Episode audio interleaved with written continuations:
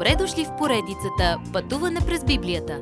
Това е едно пътешествие, което ни разкрива значението на библейските текстове, разгледани последователно книга по книга. Тълкуването на свещеното писание е от доктор Върнан Маги.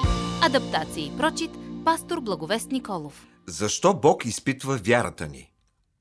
Посланието на Яков, една от най-ранните книги от Новия Завет, е написана до юдеите, до всички 12 разпръснати племена.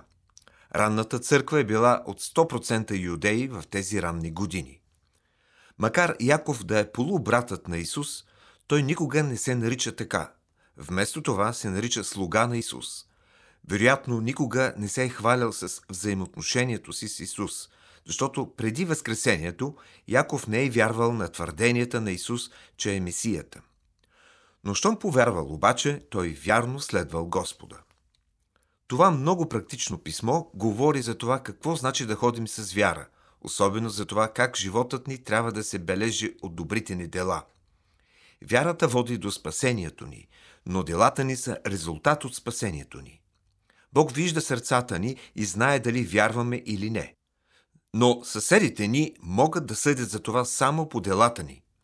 Яков ни призовава да действаме според вярата си. Смятайте го за голяма радост, когато падате в разни изпитания.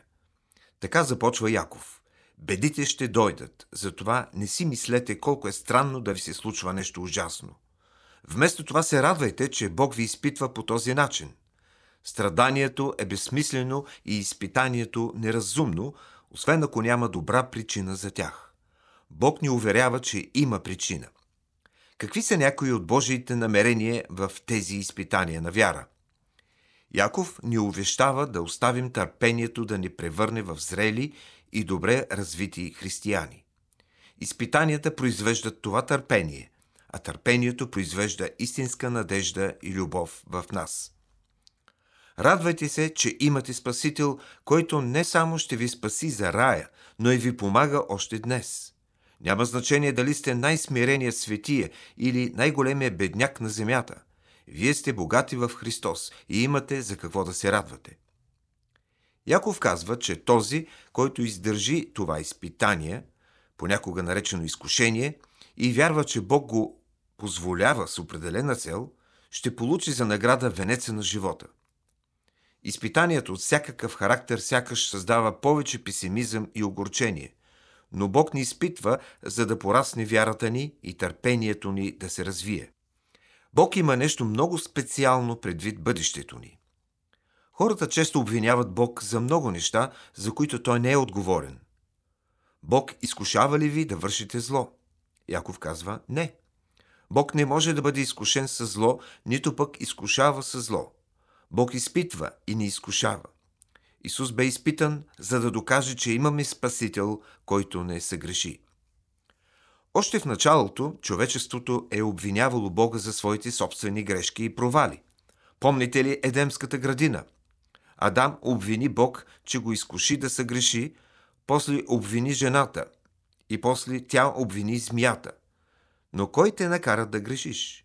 Ти сам избра греха. Кой те умая, за да вършиш зло? Кой те кара да се подчиняваш на злите изкушения? Не Бог, нито дяволът. Ти си отговорен. Всеки човек сам се дърпа към греха. Изпитайте сърцето си днес. Помолете Господ да ви покаже, ако има пречка между вас и Него. Следващият път. Какво се случва, когато се покорявате на Божието Слово? Уважаеми слушатели!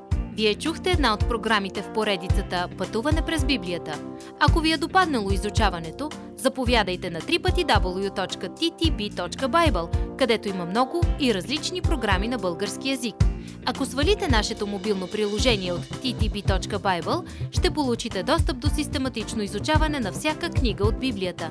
Разкажете ни как Божието Слово променя вашия живот, като ни пишете на електронната ни поща info at studio865.org или в нашата фейсбук страница Пътуване през Библията.